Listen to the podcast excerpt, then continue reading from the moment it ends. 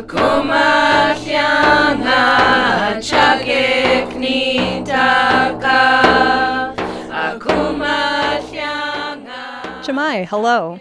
I'm Maria, up to Hatanga Selechnik. Welcome to the Alutiiq Word of the Week, a lesson in Alutiiq language and culture. This week's word is, Klichtligui. which means carve it. In a sentence, Gobohak klere. I am carving wood.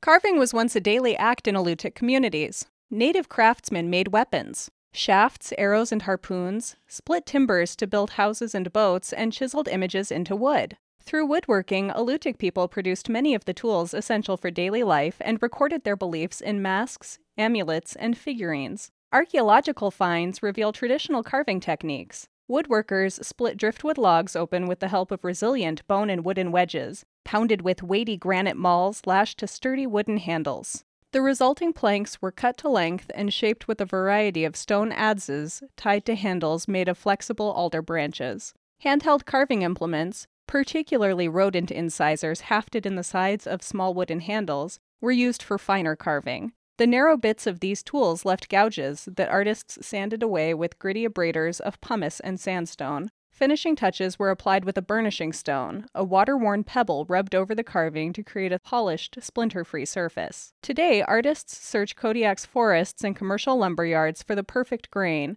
but in the old days, before spruce trees colonized Kodiak, craftsmen collected most wood from the beach. Carvers gathered Pacific yew, cedar, and spruce from Kodiak's shores and collected alder and cottonwood. In addition to wood, carvers collected feathers, fur, animal hair, and pigments to enhance their carvings. Decoration is an essential part of all Alutiiq arts, as finely made objects show respect for the spirit world.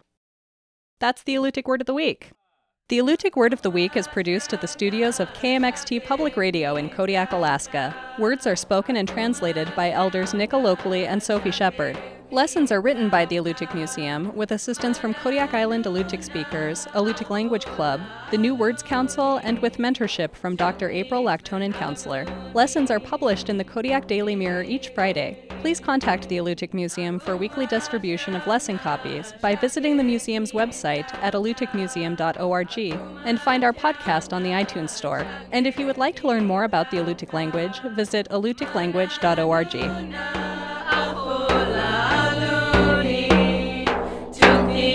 Doch.